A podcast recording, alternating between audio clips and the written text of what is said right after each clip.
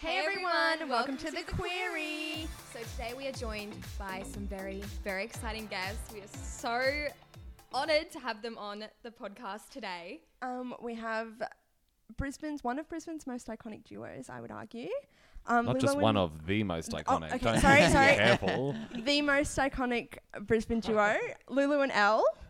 Hi everybody. Hello. We're very excited. Thank you for having us. That's okay. Thanks for coming on. Yeah, we're very excited. Um, we have some questions. Yes, As to per get the ball rolling. Um, do you wanna do you wanna take us? Yeah, away? definitely. So first of all, just starting out, um, what are your pronouns and what names do you go by and when? So, out of drag, um, my name's Adam, and I prefer he, him, but I'm kind of not too fussed really. Like, if someone wants to call me girl as a form of endearment, I'm totally fine with that. but um, when I'm in drag, I like to live the full fantasy, so she, her in drag. Good.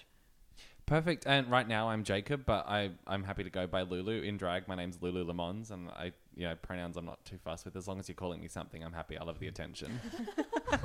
It. It, yeah, it's fine. It's fine. I get it. I get lots of other things as Wow, well. Yeah. Go. Amazing. Love that. Love that. um, so how did each of you get into drag, and do you have like are your experiences different or? Um, so I guess I kind of started off the process. So we were dating at the time Mm-hmm. when we started. So I was invited to. This party hasn't aged very well. I was invited to a cross-dressing party. So um, yep. Yep. Cancel her. Yeah, it wasn't. It was wasn't my party. It was just a theme. I think it was like a friend's twenty-first, Uh, yeah. and so like guys dress as dress up as girls, girls dress up, dress up as guys, which again hasn't aged very well. But um, but being like the little kind of like I just moved out of home at that point as well, so I was kind of like starting to experiment with my queerness a little bit more, like starting to like look at makeup and stuff. So I was like, I'm gonna like fully commit to this. At the time, I thought I was fully committing. I was like, I'm gonna Little buy did you like know. I'm gonna buy an expensive wig, which at the time was like I think eighty Australian dollars, and like I spent eight hundred dollars on a wig the other day. So like Oh really not that expensive. Wow. but I thought I was going all out, so I like got myself a wig. Um, Jacob knew a little bit more about makeup than me, so he was like helping, giving me some like, um, like initial tips on like how to draw an eyebrow because I like knew nothing. Like Mm. apart from like watching my mum do her makeup, literally had never actually put any product on my face myself. And Mm. he still doesn't. Barely there. just just an eyelash. Wow. Smoke up like that. Yeah, I think well that's kind of where I came into it. So Adam went to this party, looked great, loved it so much, and then he came home and was like, "Oh my god, I love this so much. I'm going to start practicing makeup at home. I'm I'm really interested in drag now." And which was interesting because he had never really liked drag at all, and then all of a sudden was just in love with it, and I, I always quite liked it. So I was like, "Oh, amazing, that's really cool. Um, I'll keep giving you some tips and show you how to get what I know onto your face. And then after about the third or fourth time he'd practiced, he was started to get really annoyed at me giving him any kind of feedback. and I I'm was amazing now. I've Yeah, got it it's like- down. I've done it like two more times than you, Jacob. looked so, like I- an absolute gremlin. I like, was like, yeah, the first time wasn't too bad because it was just like a little bit of like lipsticks and like soft eyeshadow. Basic. But I got a bit experimental after that. I was like, we're gonna block these brows down and have like a mm-hmm. giant arch and How- what contour year my was nose this? and 20, 2015? That's fair. That was the time Yeah. for the big eyebrows. It was Yeah. a lot. it was bad. But so it looked like a gremlin and was like, well, I've done this like three or four times now. I don't think I need, like, I don't think you need to give me so much feedback. Like, it's a bit much. I'm just trying to learn. And I was like, okay, well, no worries. I'll show you how it's done. Let's, um, I'll go buy myself some makeup and we'll, we'll get into drag. I had the house to myself Oh, at I my love parents' that. house Yeah. one night. And then we sat there and I was like, oh, it's just so I can show you that I know what I'm doing as well. And then um, I did look better, but we did it. we did the makeup together, and then all of a sudden, I put on the very expensive wig that Adam had bought, and I looked at myself in the mirror. And I was like, "Oh no!" I was like, "This is going to become an issue now. I can tell this is going to turn into something." Oh, so that's then, funny. so then the journey to becoming Lulu and Elle kind of kicked off after that because I loved it, he loved it. Then I went and actually invested some money into makeup. It wasn't just the like three dollar black eyeshadow from Big W. And we um yeah we spent ages. I think we spent a disproportionate amount of time practicing at home before we ever came out on the Yeah. scene. I think it, it was like a solid two years between Wow. us actually like Wow. starting to play around with makeup and actually physically going out in the public, like in drag. Yeah, Yeah. yeah. It wasn't like full time. We weren't like like Yeah, Monday like to every Friday, like day. get that eyebrow on. Let's put the look Did you on. have many friends who like were in that as well? So you learned from them, or no? No. You just just a lot of YouTube. um, we kind of like- like, our like early twenties was like very much that kind of like YouTuber influencer Mm, period. Yeah. that's so what I like was so thinking, many yeah. like NikkieTutorials. I was gonna say- videos Yeah. and Yeah. like yeah. Our actual drag mum is Nikki Tutorials. Love. So good, so good. Um, yeah, we often call ourselves drag orphans. Actually, like we do have a drag yeah. mama now who's kind of picked us up after we kind of became like started performing a bit. But like we literally started just from like our own experiment. we had to raise ourselves. To raise ourselves. Tough story. um, but yeah, no. So we we practiced for ages at home, and then one day I was sitting there at work, and I'd had a really bad day in my corporate job, and I was like, "Pff, "Stuff this! I'm not doing any more work. I'm gonna get on Boohoo Boohoo Tall, obviously. Yeah, it has to be Boohoo Tall. had to get on the Boohoo Is that Tall. a thing? Yeah. Yeah. Oh, Yeah, it's didn't for really like women that was a over like six foot. They have like Wow. longer styles and cuts and everything. Yes. And naturally, being two women over six foot, we had It's to do so. I want boohoo short. Yeah. Because Surely that's a thing, it has everything's too long. Like my jeans right now are cuffed. Well, If there I have probably them, is. t- okay, I'm gonna look. There probably is. I'm gonna look. I'm not. Well, shout out to Boohoo, sponsor the podcast. Sponsor us, please. I'm here to talk to you about Boohoo Tall. Um, no, so we we went on to Boohoo. I went on to Boohoo Tall and I bought myself these disco pants and this like rainbow outfit. And then I was like, mm, this is fun. So I then bought myself two proper wigs Mm-hmm. and messaged um, Adam and I was like, oh, which ginger wig do you want? Because he wanted to be a ginger. And then got the got the three wigs and I said, okay, we're just gonna go out for Pride. We've been practicing for so long. We may as well actually go out in the end of 2018. So it was ages actually. So um, end of 2018, bought all the stuff, and then I was like, we're just gonna go out for Pride and just experiment, and it'll be fun, and then that'll be it. That'll- We'll be our satis- our cravings will be satisfied, and then um, was quite the opposite. it was the opposite. Yeah, we just It were just invigorated it more. starving after that. So then, yeah, we went out and lots of people, like all the young kids and everyone, because it was Pride, were like, "Oh my god, you guys look like princesses! Ah, let's get photos together." I looked like a streetwalker, but it was fine. Nothing has changed. But we um we took all those photos, and then got home, and then that was from there. That was it. Like we just took off from there. Yeah. Yeah. Yeah. I Wow. love that. So you just kept working on it from there and started doing Mm. actual gigs. Yeah, so that took Nice. took a while actually. So when we first started, the the scene now, even though it's only been a couple of years, in that time the amount of opportunities have increased so much, which is really really lovely to see. But when we started, we probably went out for what six months before we had any kind of foot on a stage. Before, yeah, before we even got on a stage, it was just kind of a lot of. Obviously, there's not really any kind of normal process of starting drag, so it's just about kind of like doling up and doing and like meeting people, like getting to know like venue managers and other drag queens, and Yeah. just kind of like get your Connections foot and in the door stuff. somewhere. Does Yeah. drag have like auditions? That well, that was the thing. We had this perception that we were going to have to stand in front of like DJ panel Harry or Kay something. and be like, Yeah. "Here's our fluffy show. Do you want us?" Like, um, and it's weird. He he makes us do that. No, he doesn't know. No. That's um, no, but it was more. I think what happens is you start. There's kind of a, a hierarchy in terms of like who performs where and what gigs and stuff there are. Like the big shows with the big audiences, the most seasoned queens or the most you know, they've got the most to offer mm. at the moment. Whatever. So when it all started, I think what happened was we started to just meet people just going out and saying hi to people who were like working the clubs at the time. I remember like we met BB Gunn really early on. We met Tina Bicky and Chocolate Box and all these kind of All queens who are people. icons of the scene, and they they were all really friendly to us when we first came out. Most of them were. Those three were. Um, were really friendly to us when we first came out.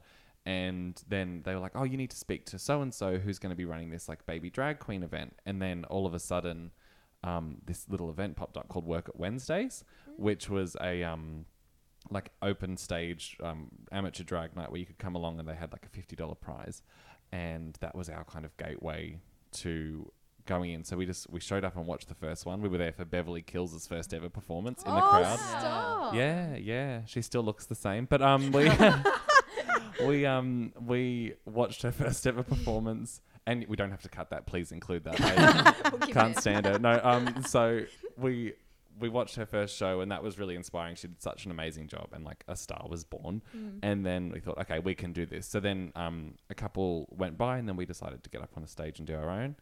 And then through, Together? um, well, s- we originally did separate ones, Mm. and then did our first duo performance Oh, um, cool. together a couple of weeks after that. But basically, through that unpaid gig, some people saw us and were like, "Oh, you should come and do this show. You can come and do a guest spot," and you just start to work your way up. Yeah. So, um, It's quite a quite a lot drawn out journey there. Like I think Mm. we we started like that first time we went out in drag for the Pride March was September 2018, and then I think I felt we first hopped on a stage not until like April the next year. So a fair few months of just kind of like going out in drag, and then didn't actually get a paid gig until around like September, the end of that year. Mhm. So quite like a, Pretty much 12 it's a lot of hustling. Yeah. a lot of money like spent on drag initially as well. Like obviously, like there's so many foundation garments you need to get, like all the, um, like the padding and everything, and the shoes and the wigs. So it was like initially quite a big, Investment. quite a big Yeah. investment Yeah. before you can And actually honing start to see anything skills start and coming back in. everything, Yeah, absolutely. Oh. One thing that was always really important to the two of us as well, which made it probably a longer journey, is that we're both firm believers that first impressions matter. Mm. Yeah. So we could have gone, you know, figuratively speaking, balls to the wall and just jumped out and just pushed really early on. But we both thought, you know what, I think we we both have like a really refined eye for what we want to look like and, Yeah. and detail and how we want to perform and stuff. So not that pe- some people don't have that, but we we were like, it's really important to us that we're always presented really well or what we thought was really well at the time Yeah. um, so we, we kind of held ourselves back a little bit until we were confident enough to be able to operate at the standard, which means that people had this impression that we came out fantastic because that was all they ever got to see was like Right, get us to really see It was Fine. actually because Thing. everything before that was just behind closed doors. Yeah. Bedroom queens. Yeah, That's so so many actually, people, right? When they say like uh, overnight success, and it's like no. Actually, no, there was, it like, so much five work years went of into shit it. before that. yeah. Yeah. till we exactly When we first started going out in drag, though, like it was only like we would probably only go out physically in drag like once a month, and it's, it seems so funny now. We would after we'd go out, we would like immediately start planning like the next look. Like it would take us like a month to like Yeah. curate Get an on outfit, Boohoo Tall. get, Imagine. yeah, get back on Boohoo Tall, like learn how to like Gotta wait for style a order. wig, which is so funny because we get ready for great gigs in like like a day now. it's so Yeah. funny to think we Yeah, spent like well- a month curating it. Before. Yeah. Even like you've both been in the Starlet competition, which is like a week to week thing. Like you don't yeah, find a week out. turnaround. yeah, which is crazy.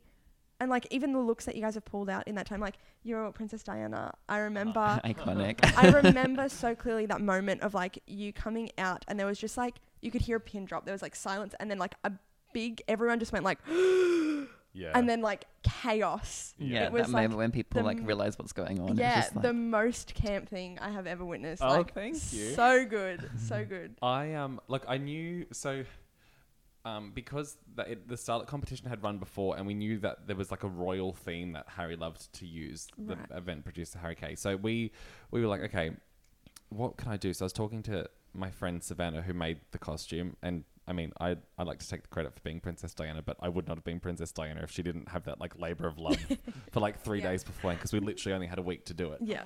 um, so I was talking to her long before we knew what was happening, and I made the joke because I had for another act that I do, I have like this. oh, this is inappropriate, but I have this little black Mercedes car I've seen it. that I do I another act it, in. yeah. And I said, "Could you imagine if for the royal family one, I just came out as Diana in the Mercedes?" And I was like, "Oh no, that's we can't do that. That's inappropriate." and I s- would have been funny, but maybe only for Halloween. But I um, but I, anyway, I said, I said to her, I was like, "Okay." Let's take it up to somewhere that's maybe a little bit less inappropriate, and why don't we do the wedding dress? Mm-hmm. And she said, "Oh, that's a- you know that's a lot. It's quite an iconic outfit." I was like, "I know, I'm, I'm an iconic person. We can do that." Um, and I said, "Do you think you could do it?" And she made the biggest mistake of her life by saying yes that day Yeah, because she was like, "I think we could do it, but I doubt. You know, we're gonna the royal theme won't happen two years in a row." And then, surely enough, I find out I've got a week turnaround, and I had royal family as my theme. And I was like, "Well, Savannah, time to go get some white fabric."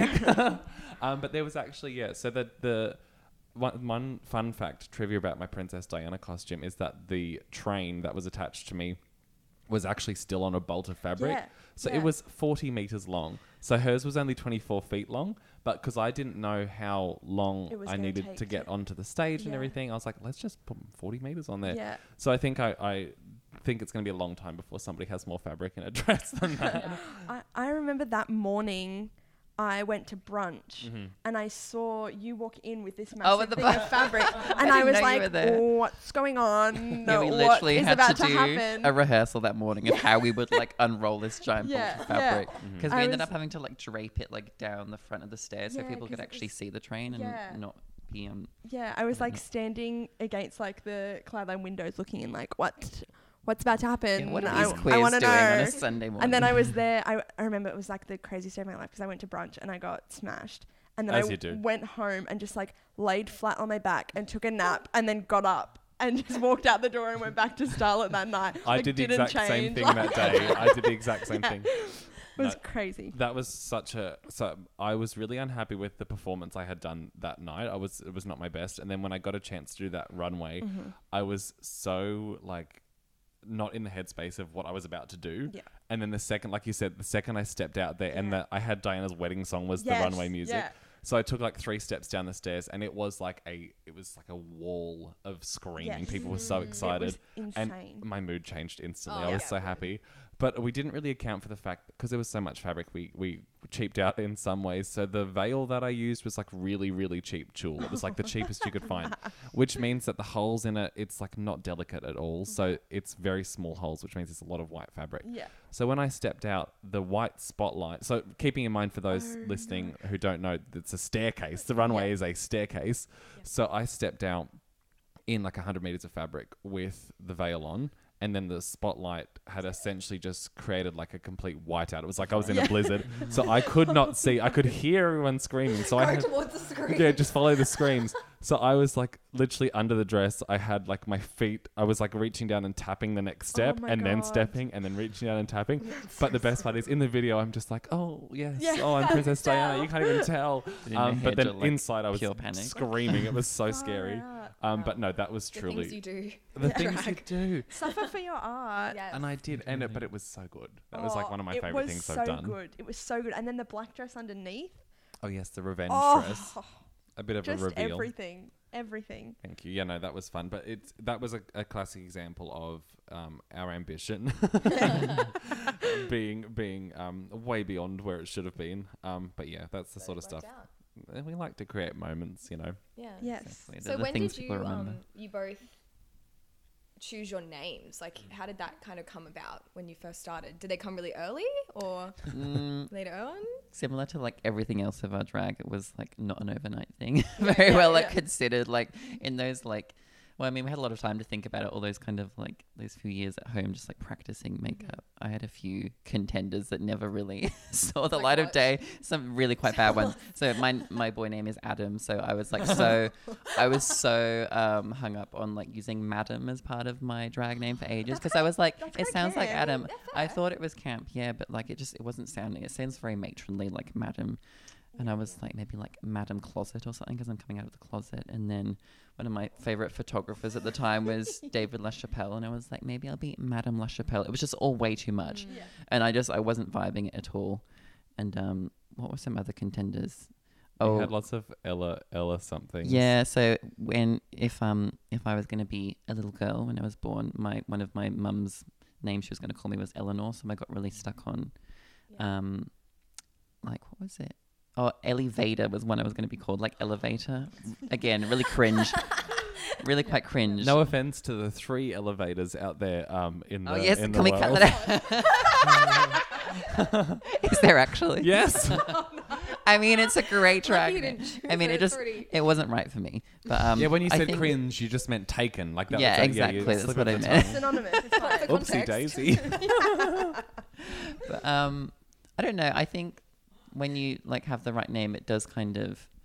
It's not like a oh maybe that could work. It's like yes, That's that's, the it. Know it. That's it. And so I, I got stuck on the use of like L or like Eleanor, and then um, I started thinking about my brand and like I like a lot of florals, and I love um, I love like a lot of French fashion as well, and I just think France in general is like beautiful country, and I just wanted to somehow incorporate a French element in there, which is where the DE came from. So Mm, like because did that means um, so then it kind of just turned into maybe I could make it a pun. And then it just kind of all flowed together. And it was like I had all these light bulb moments in my head. And I was like, Elle de Flower. What if my first name is El and my last name is de Flower? and then, yeah. And then it was just like, it was perfect. And I was like, yeah, sold, signed. That's the one. Yeah. Except this is now an official PSA to anybody who thinks your name is Elder. It is definitely just L. El. Who thinks that? We will we'll say that once the microphones are off, but there are several people who are like, "Hey, Elder." I'm like, "No, no." I don't mind. It sounds kind of cute and endearing, though. I don't Yeah, mind if you were being 70. yeah, no. Um, so for mine, I had the same thing, some really terrible ideas at first. Yeah. Um, but then, so at the Lana time, Del Gay, one of them. Wait, yeah, we're moving on. One of the one of the one of the things that I um was really into at the time. So I we lived in Newstead at the time, and we were surrounded by like influencers, and all of our friends were desperate to be influencers and stuff like that. So obviously, like activewear and all that sort of stuff was such a big thing at the time. Yeah. And I remember joking with my friend who I used to walk home from work from the city to Newstead. So it was like a 5K walk, and we do it every single time. And um, she would joke that she was putting her Lululemon on, and I was like going to put my Lululemon on, like my activewear, whatever. And I was like, Wait. I, I, one day I was literally just like, hmm, hang on a minute. I was like, that's actually quite funny being like a drag legs. queen. Yeah. Um, and then a double pun on it as well. So my family business, dad's always been around race cars and stuff, and mm-hmm. there's like this really famous race over in Europe, which is like the 24 Hours of Le Mans, which is like a city in France, and that that I was like. I can use that, and I will know that it's like a little nod to like my family and all that kind of stuff. But most other people will just get the activewear reference and whatever. Yeah. So, and it made it sound French and fancy. So Which I worked kept well it. with my name as well. It kind Yeah, of made the us two of us sound like drag siblings. So, and I just, I also really liked the name Lulu as like a first name because there was, there's no Lulus in Brisbane or there's very. Not gonna lie, that's my that was my nickname my whole life because I'm Louise, so it was Uh-huh. always Lou or Lulu. So I'm That's like, that a would beautiful be my name name. too, actually. It's a beautiful name. She's coming for your gig. Yeah, she is. your. Well, you're more than welcome to try. Um, but we, I don't think I want to. Too much pressure. but we, um, yeah. So, so yeah, just put the two together, and I was like, it's Lulu LeMans. There we go. She's Yeah, French yeah. and fancy, and um, it's really easy to explain it to people now because I'm like, I'll just think the active way, but with like multiple men in it, and then they're like, oh, what do you mean? I was like, you'll get it. You'll figure it out. I love that. I love that. Um, okay. So your aesthetics and styles are quite different from each other. So how did that go when you guys started working together as a pair to like keep them from sort of I guess like merging or like becoming Mhm. very similar?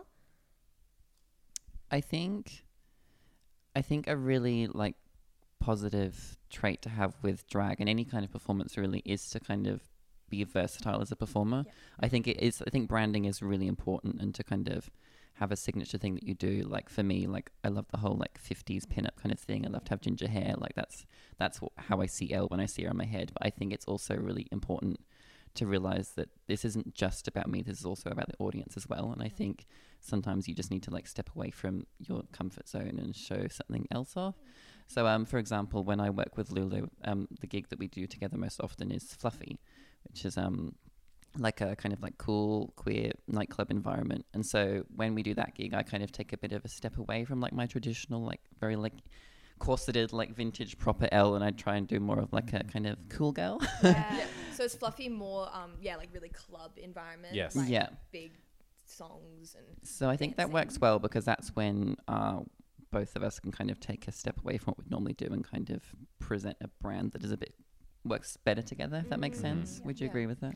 Absolutely. I think, um, yeah, it is really important to be versatile. And I think that the two of us have like our own unique perspective on it um, without working together. But then I think by working together, we also get a chance to, I don't think we're necessarily going away from our brand, but we're building on our brand, is how I like to look at it. So um, both of us always have wanted to do a bit of like the, it, like the nightclub environment, it tends to be a little bit more like sexy and a little bit more dancey and a little bit that kind of vibe Yeah. that, that that they want from the performers. Like all the songs are are all that sort of song anyway. So it means that we can showcase that side of ourselves um, and build on our brand as opposed to you know pretending to be somebody else.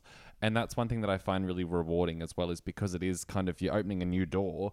You get to find out a whole bunch of stuff that's behind there. So in terms of working together and making sure that they don't mm, blend too much and stuff, I think the way that we get through that is that we both have a, a really keen eye for design and inspiration and stuff. So we gather references together and we, we pick songs together that we both really like and um, yeah, bring it together into something that is going to suit both of us. So I think as well because we are like drag siblings and we started together. There are a lot of things that we do kind of common.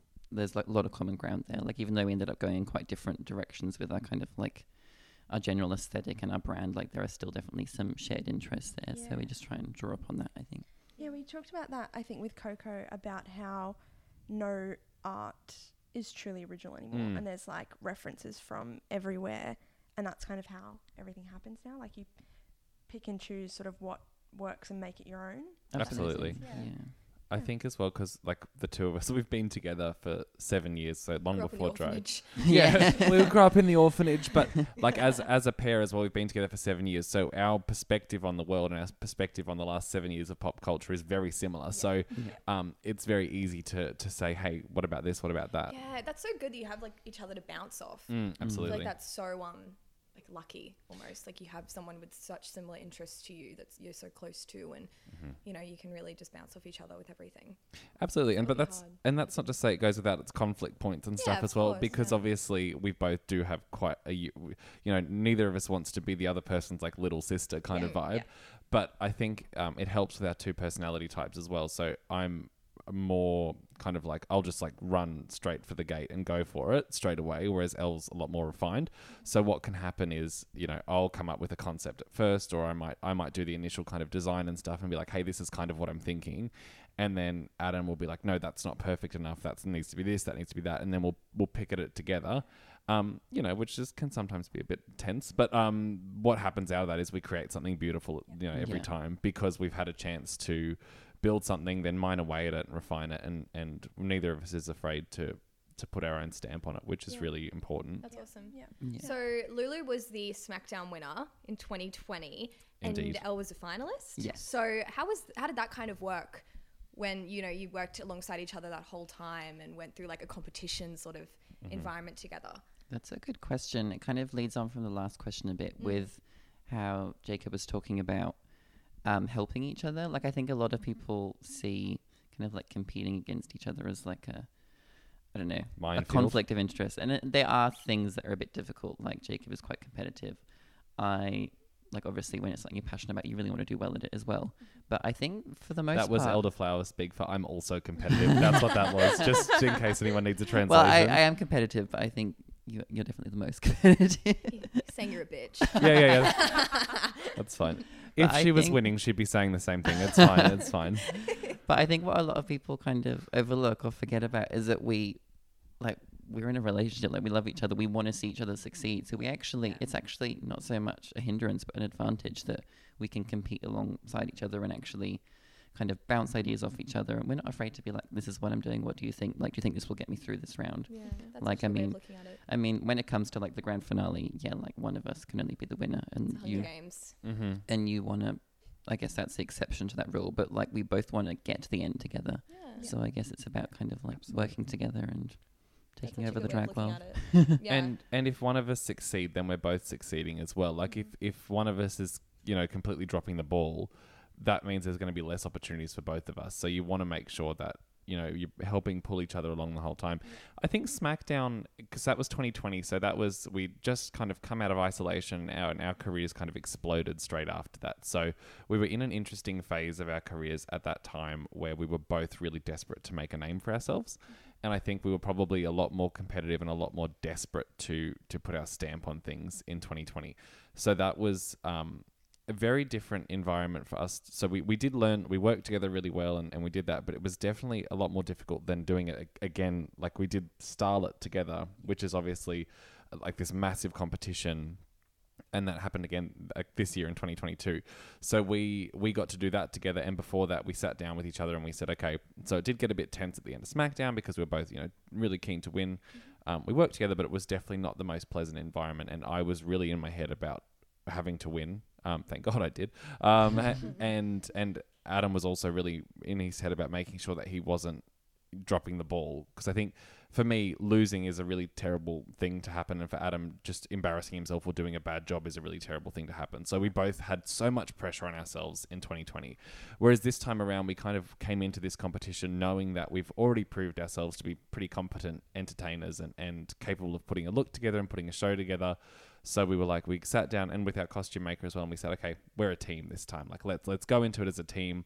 You know, no secrets, cards on the table the whole time, and you know, we created week after week. We did some really amazing stuff and stuff that we're both really proud of.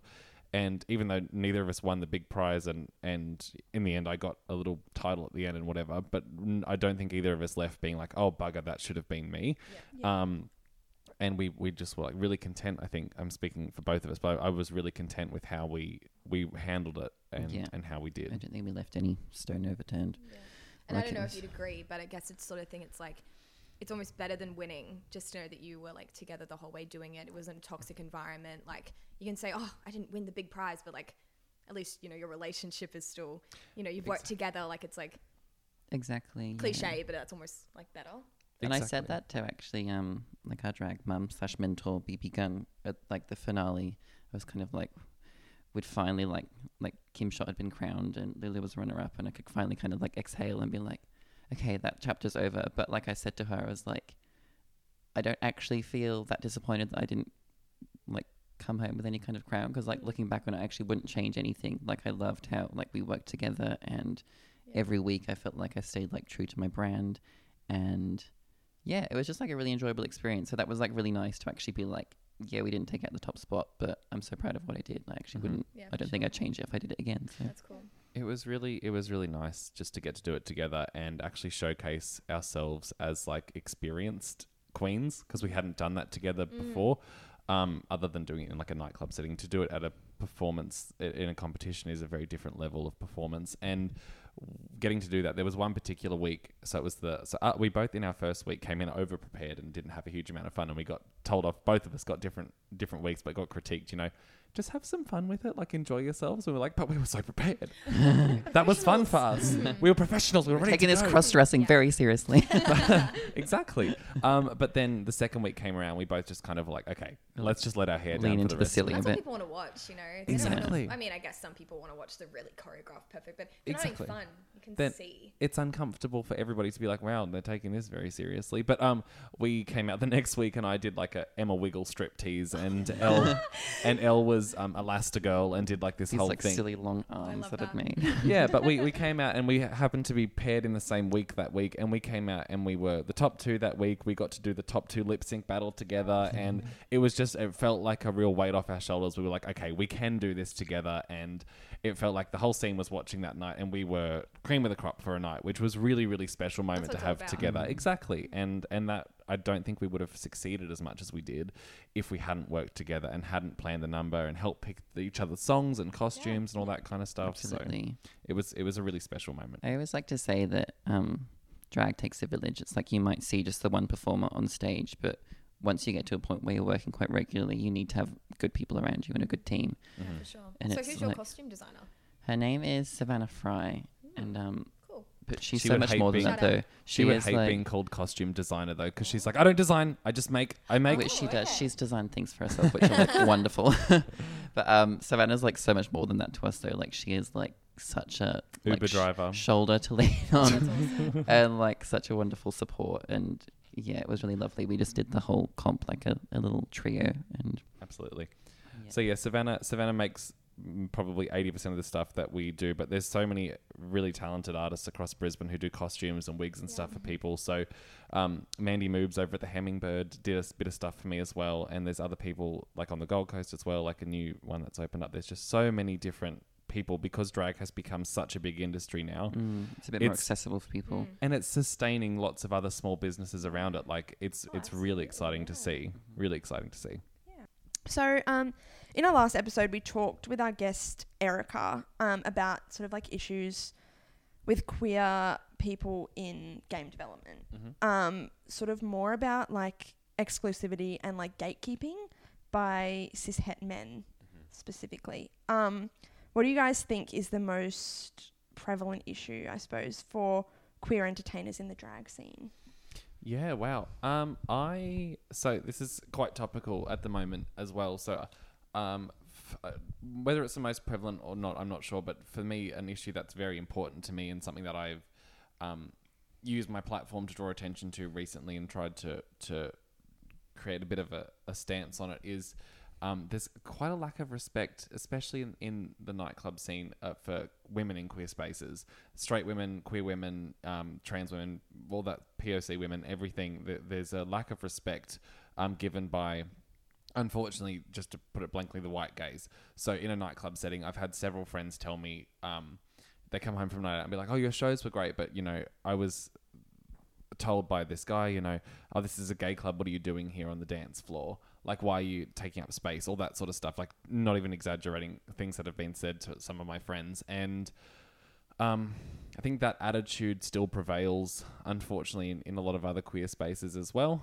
Um, and unfortunately, even some drag queens and stuff still on the microphone will be like, "Oh, what are the straight girls doing here?" Just like, a first of all, like they're here, they're paying for a ticket to see a show. Yeah, be a little make bit up most of our grateful. audience. Um, and secondly, uh, just assuming that somebody in, in a queer space is, if they're not like a, a man wearing a harness, is just a straight girl here at a bachelor party or something. Yeah, it's just exactly That's the worst. it's and it's it's quite offensive. So for me, I think that that does still prevail. Unfortunately, it is a, a misogynistic attitude, um, and that's one thing with drag in particular that I think drag can often err on the side of being a parody of women and, and sometimes can be a little bit misogynistic as well. And that's one thing that I think both of us have always been really conscious of is that drag for me is like a love letter to to powerful women and, and things like that. So, you know, growing up I was always very inspired by um, powerful women and and um, you know a lot of all my icons obviously when I was growing up that I looked up to and took inspiration from were like Lady Gaga obviously and, and people like that who were really strong and even even girls in my life who I've taken inspiration from as well. So doing drag is an opportunity for me to kind of say thank you and be like now I'm going to be the baddest bitch I can on the stage for you and for myself obviously but so that's something I think respecting women in queer spaces is something that is is very um, long overdue. It should be the norm, not like it shouldn't have to be a statement. It should just be the norm. Um, but I'd say that's probably similar in, in a lot of industries. So unfortunately, drag is not immune to that. Yeah, yeah. I it's interesting that you bring it up because that is my experience constantly when I go out, and I feel like I'm quite a feminine dressing person, which like shouldn't mean anything. I shouldn't have to dress a certain way to be perceived as queer.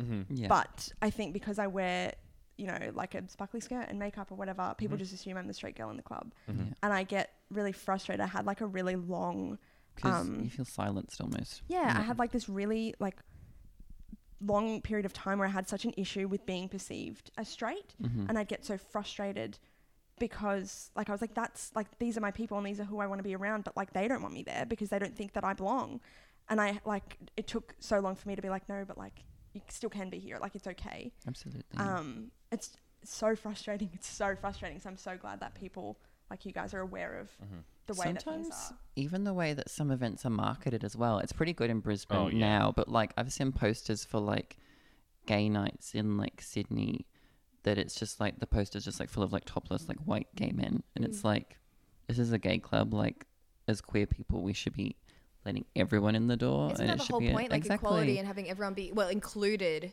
in exactly that we're space. trying to step away and from obviously, that it's a way of- to highlight, you know, a certain community, but that you know it should still be inclusive, right? Yes, that's a really, it's exactly right. And I think one thing I got to say when I had the microphone at Starlet was that our spaces are for the she's, the gays, and the theys. It is meant to be inclusive. Like it is also meant to be a safe space for all of those people, whether you're a queer woman or a straight woman or anybody else who falls under that umbrella. It is our space to be exactly who we need to be without being preyed on, without being excluded, and without being made to feel uncomfortable.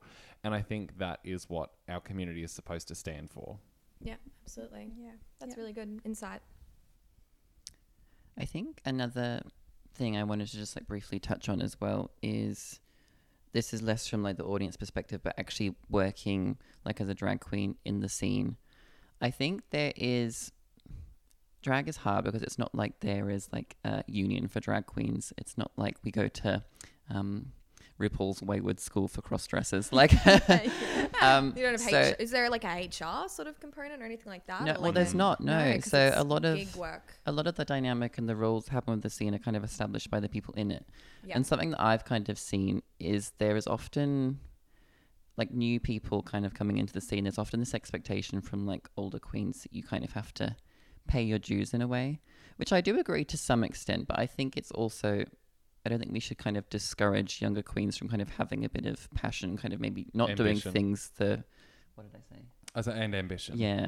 And yeah, you don't um, want to have them be intimidated to do this art form. No, because like the thing about drag is it's for everyone. Like yes, there are certain you have to be respectful to like people you're working with and kind of like um producers and venue managers and other queens, but I think it should be celebrated if someone wants to kind of pave their own way. Like it shouldn't have to be that you have to do like 10 gigs for free before you can get paid although you have to like do a certain thing of your makeup to like be able to be accepted.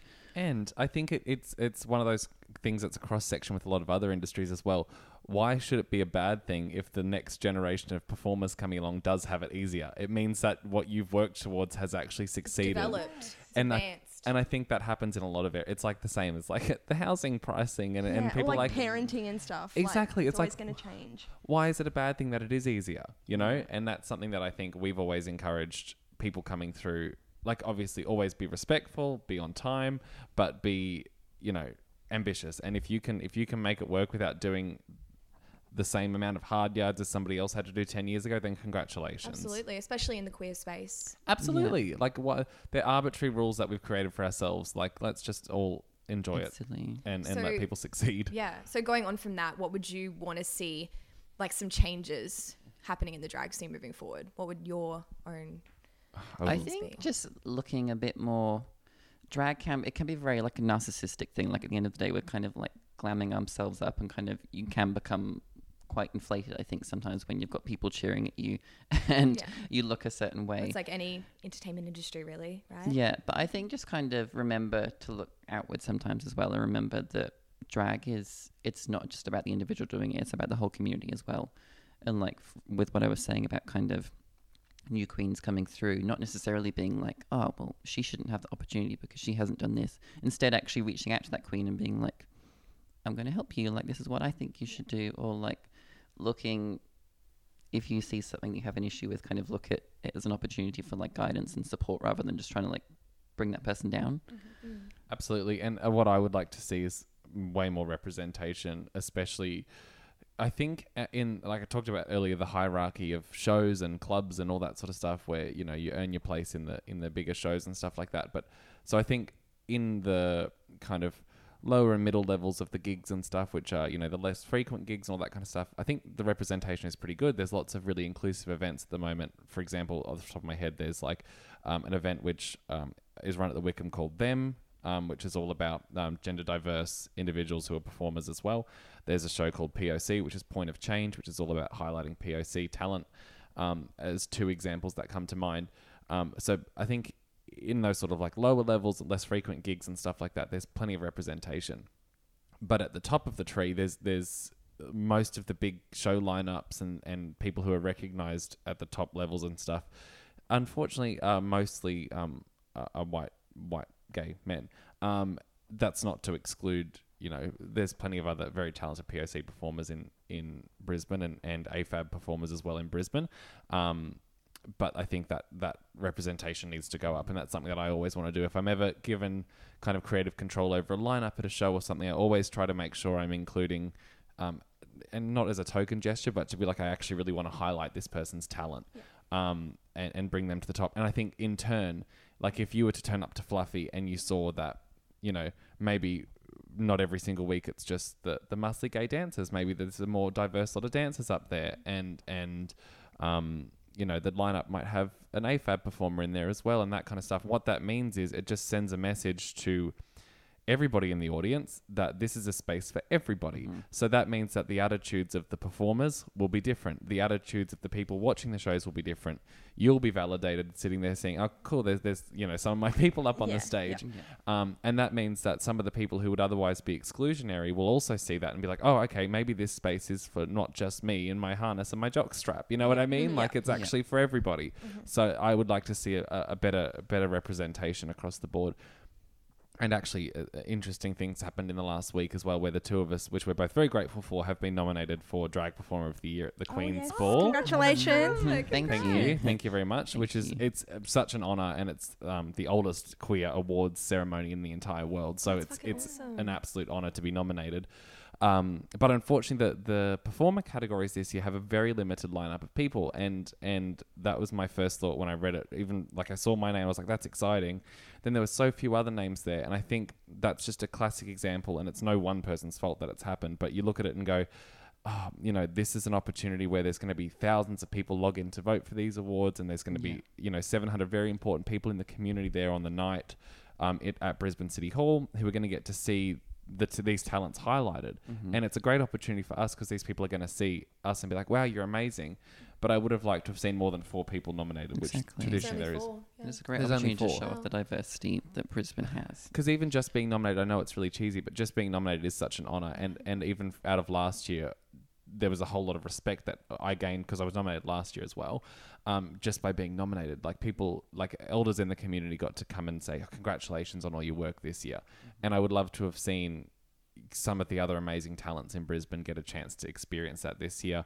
Um, and unfortunately, the lineup is is for um, I believe cis white men, um, as far as I'm aware. So um, that is unfortunate that that is the the extent of the representation on the drag performer of the year panel. Especially like I've mentioned, there is so much other talent in Brisbane that that deserves that. Hi- being highlighted on, on such a big pa- platform as well. Exactly. So it's just a symptom of a bigger problem. It's not it's not Brisbane Pride's fault solely. Like this is just the the way Mhm. that it has been.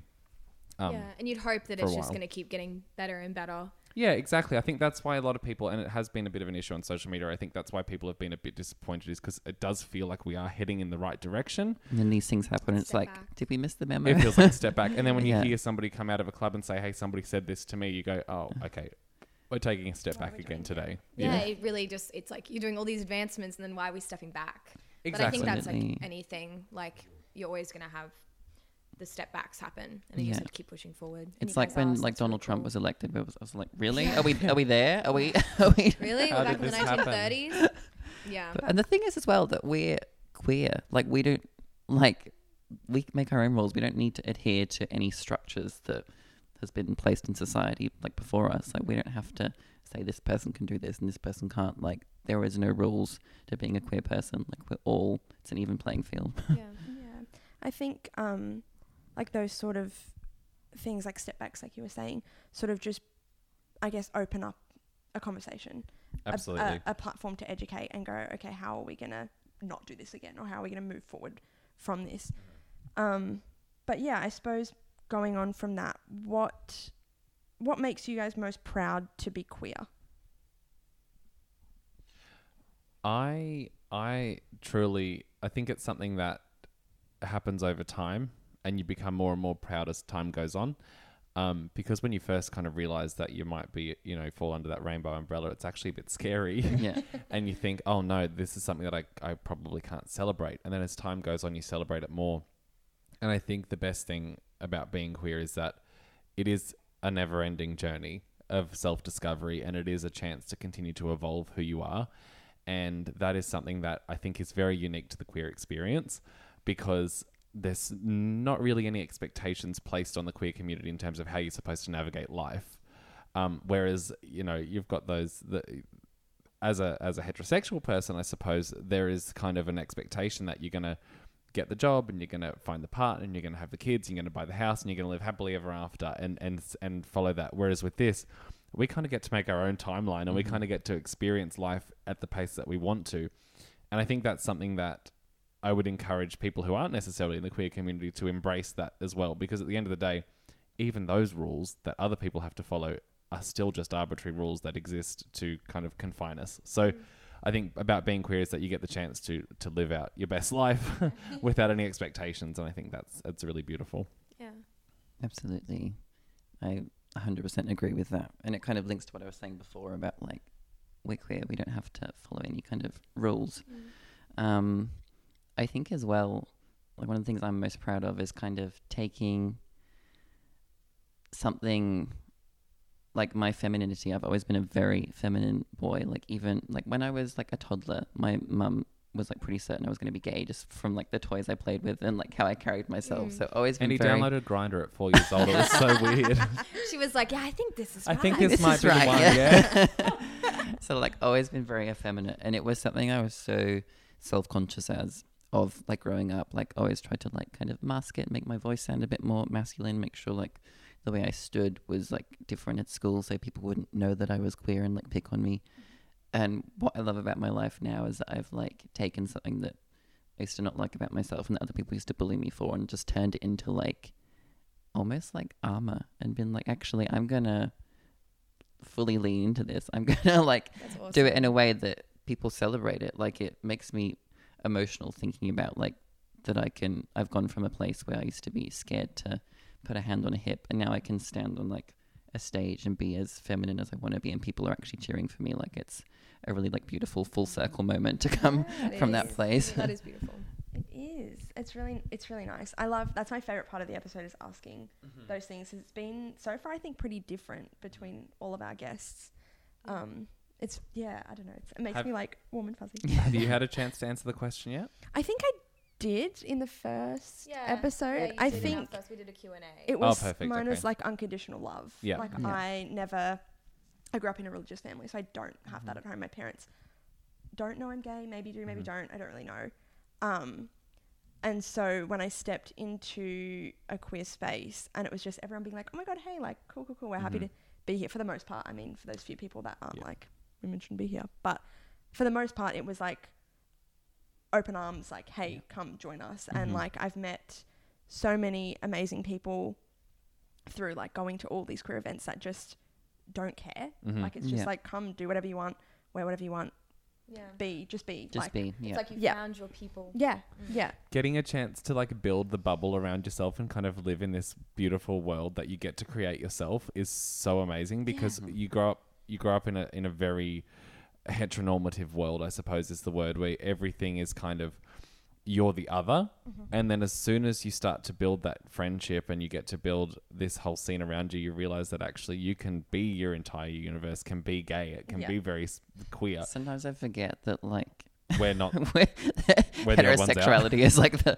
the normal thing. Yeah. well, yeah, because you're not living in that. You know, you're living in your own. Exactly. Exactly. And what you that's- make. That's so fun, and I think that's something that I we get we got the chance to work with a bunch of high school students um, in November last year, and that's something that I kept reminding them all. I was like, "Hey, right now you feel like there's you know one in every ten of you might be you know a little bit, which is fine." bit limp in the wrist yeah, exactly. Um, but I said you're gonna leave high school and you're gonna find that you can have ten out of ten of you be that way, and that's gonna be magical, and it, it will be such an improvement. I think I wish that I had a better perspective of that when I was in high school, because I was so terrified that I would not be able to enjoy my life Yeah. to the fullest. Your whole world is just school and the people around you when you're there, Yeah. isn't Oh, it? yeah. Exactly, and then um, yeah, that's something that I think is so important now with so much representation and, and media and all that kind of stuff. It's just it just goes to show that we are taking steps in the right direction, because it is it is true. It does actually genuinely get so much better. better it Yeah. does Mhm. yeah yeah Cool. oh well thank you guys for coming on Thank you. Yes, thank you for it's been having great i feel like we've like really good conversation. Yeah. Hope you enjoyed coming on. Absolutely, I love the sound of my own voice. So I can't wait to just listen to this on repeat. amazing um shall we do a little clink I think so. yes. okay With my water. Mine's very empty. right. Attendance vodka.